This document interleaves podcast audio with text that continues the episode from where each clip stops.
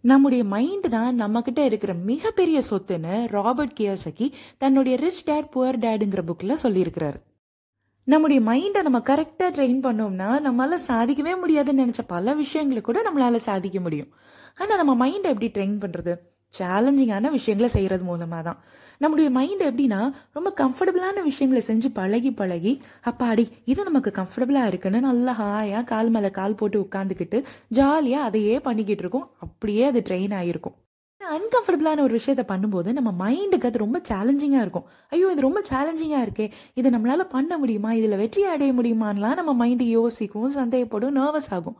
ஆனால் ஒன்ஸ் அந்த சேலஞ்சை செஞ்சு வெற்றி அடைஞ்சிச்சுன்னா நம்ம மைண்டுக்கு டோஃபமைன் கிடைச்ச மாதிரி இருக்கும். ரொம்ப சந்தோஷமா இருக்கும்.